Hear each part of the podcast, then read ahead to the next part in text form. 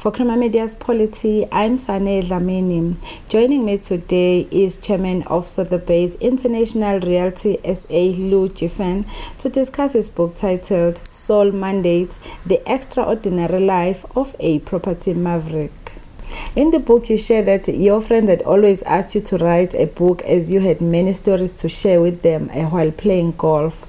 It's been interesting to also know that your mother had a successful estate business. What are your fondest memories of your mother? Well, we had, a, a, I would say, a controversial relationship, my mom and me. There's plenty of credit there, but we were both independent people. Now, if a baby is born and a baby is independent, the mother will not recognize that independence. So we were butt heading from an early age.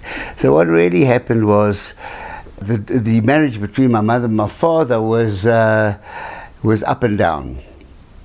And uh, he was a good guy, but he was a gambler. He was a victim. He was a compulsive gambler. And even on their uh, honeymoon, he disappeared for three days gambling. So four years after the, the marriage, she decided that she can't take it anymore. She's going to improve her life, so she booked herself into the Sorbonne University in Paris. And so she uh, left. It was very traumatic for me, and it's in the book. And um, she arrived back a year later. So in that year, I was left with my grandparents it was not much better in terms of uh, caregiving because they were also gamblers and they played rummy all day long with their friends. So I was left to the maid at the time to bring me up as a mother. So the maid took me everywhere. She took me upstairs, downstairs, to, to the quarters upstairs. She really and truly looked after me, but I developed a sense of independence when I was four. So I started making my own rules from that particular time because no one else was really interested in, in teaching me. Wow. So my mother did come back a year later, and um, I was obviously annoyed because I tried to drop a water bomb on her as she got out of the taxi. It was hilarious. and many people don't know that you had a construction business. Can you briefly share how the business started? Yeah, well, it was all all part of um, of an evolution. So the construction business, I had as a young man in my twenties, because although I tried real estate, I didn't like it. I was too young for real estate. You know, you get a 20 year old arrives at the house, but I was good. I still sell properties. I did not. I sold, but I didn't like it. I was selling in Greenside and Emmarentia and Parkhurst. So my mother bought a uh, house for spec, and she was going to get her friend to do the house. So I took an opportunity to say, listen, I will do the house. I had a kind of an idea what to do. She says, no, not so fast, Jackson. You go to an architect first. You learn the business, and then you come back to me. I'll keep the house for you, untouched. Go and do what I'm telling you to do. So I found an architect. I didn't know him. He was in the observatory, Johannesburg, and uh, his name was Jack Robbins. And I went along and I said, basically, I want to watch. I'll help with the construction. I'll help with the everything. I'll be there as a labourer, but just teach me. So that was the deal. So I watched every step for six months, and the house was built. And then he was going to move into the new house, sell the old house. Then I came back to real estate role. I sat show day. I actually sold his old house on the show day. And now I came back to my mother. I said, Right, I can build. I've been with him. I've even got a building team because the team that left him, I said, I'll employ you to do this house. It was a big, old, fashioned house in Houghton, in 8th Avenue. And I did the plans because he taught me a bit how to do plans. And I changed an old box into a Georgian mansion. It took me eight months. And uh, the only problem was that there was an overspend. and my mother was very cross. and um, we put it on show, we couldn't sell it, we couldn't sell it, and eventually uh, came along a guy called Benny Sloan. He was the then head of Tedelex South Africa, and he loved the home. But he gave 20,000 Rand less than it cost. And my mother was furious. So then my first son was born more or less at the same time. And instead of a congratulations at the nursing home, I got a, a message from the, the scooter guy. He, um, you're fired. Wow. So now what did I do? Because of all the show days, there was a Mrs. Levy who liked my building operation.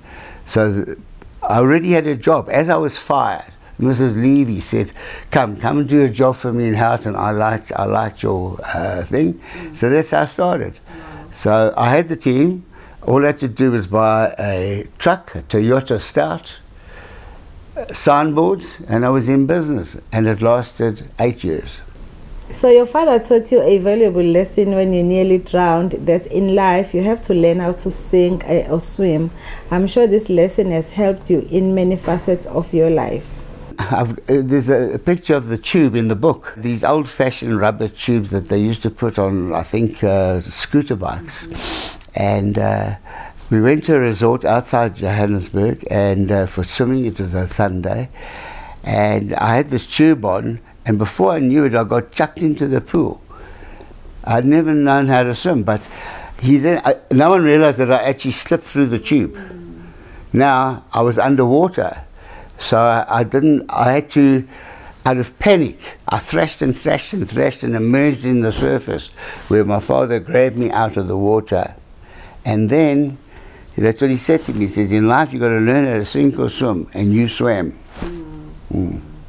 Can you please share uh, the first uh, successful business venture at school or while you're playing marbles with your friends? well, that was at Yeoville Boys. and uh, yes, well, they had a gravel courtyard. No, it wasn't gravel, it was cemento. And the boys were marble bad. They used to either play one on ones or they used to have a pyramid of 10 marbles. But I decided to have a pyramid of 20 guns, giving it a bigger a curb appeal to the boys. But I made the uh, I made the uh, the border where they could throw the marbles from quite far away. So I was hailed. It was like being hailed with bullets. Everybody was throwing marbles at me. I was catching them all over the place. And even a marble, even if it hit the gun, there, the pyramid, it was hard to, to break it up. Occasionally they broke it up. But at the end of the day, I ended up with bags and bags of marbles. So marketing was your strongest point uh, in the business. You could even sell a house uh, that used to be leased uh, to trans prostitutes. Tell us about that. Oh, that was funny. Uh, yes, so a group of attorneys, I even remember the name, Trump and Company, and there was a trans uh, a prostitute uh, living there, renting there. So they said, go and have a look at the house and give, give me an assessment. And I opened the door, the, the pong that came at me was, it was uh, unbearable. It was a very dirtily kept house. And the house was in bad condition. So I phoned up the attorney and said, look, we're not going to sell this house. You're either going to fix it or I'm going to make a, a very mad advert that might attract people. Have I got carte blanche to go ahead and put in exactly what I want? Huh? Do what you want. So the advert went uh, at 200,000 Rand, this is a fumigator's paradise. At 100,000 Rand, it's a perfume garden. All this home needs is a good wash. Agent will supply gas masks. That was the nub of the ad, and then we went on a bit further.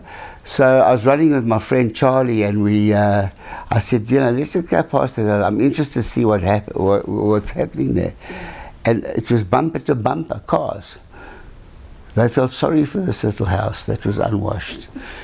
And at the end of the day, we got 200,000 Rand for the house. Wow. There were so many people. And, and once, you, one, you know, once you told them, If you don't tell them, they'll come and say, oh, it's stinky, it's horrible. Mm. But we've told them it's stinky, it's horrible. Mm. Come and save this poor little orphan. You tell the truth in a palatable way. Mm.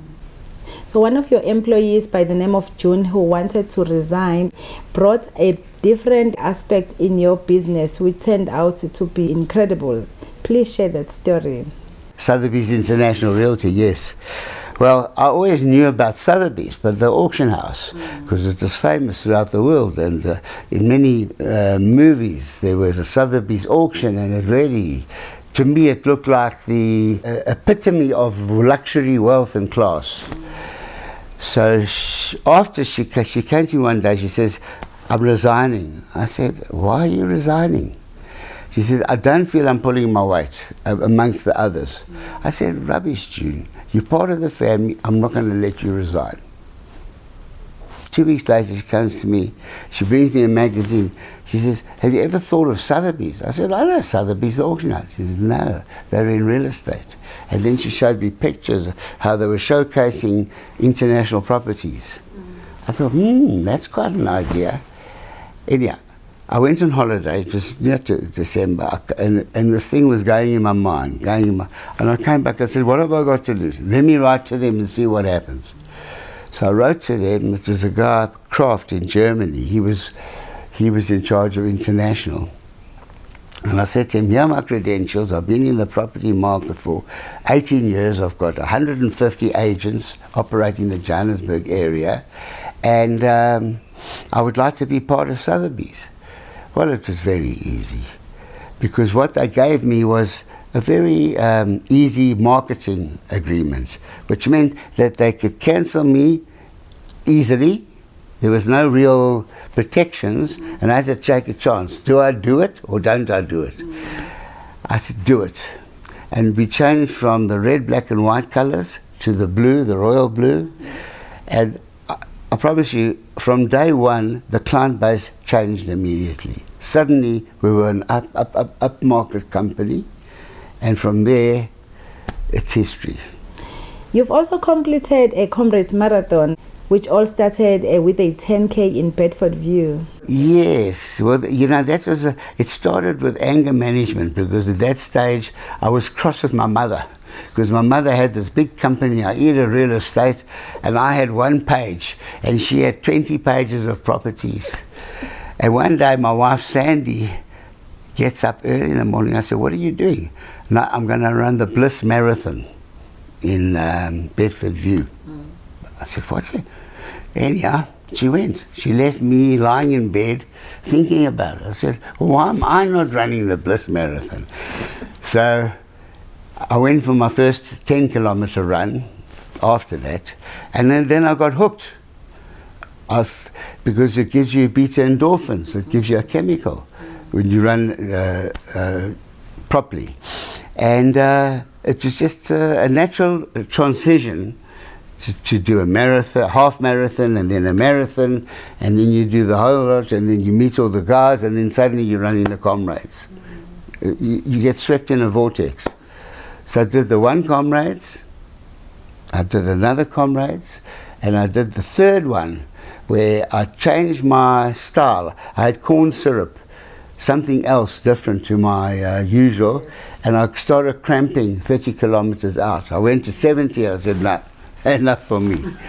What would you say now to encourage uh, anyone who's in the business as our government is struggling in the country to resuscitate the economy? Well, you can only do the best you can, but they're very, very tough circumstances at the moment. Everything's against. If you can push through this, you're doing very, very well. I mean, we all know what the situation is with electricity, with the water, with the. Uh, I'm sorry, but change needs to happen. Mm.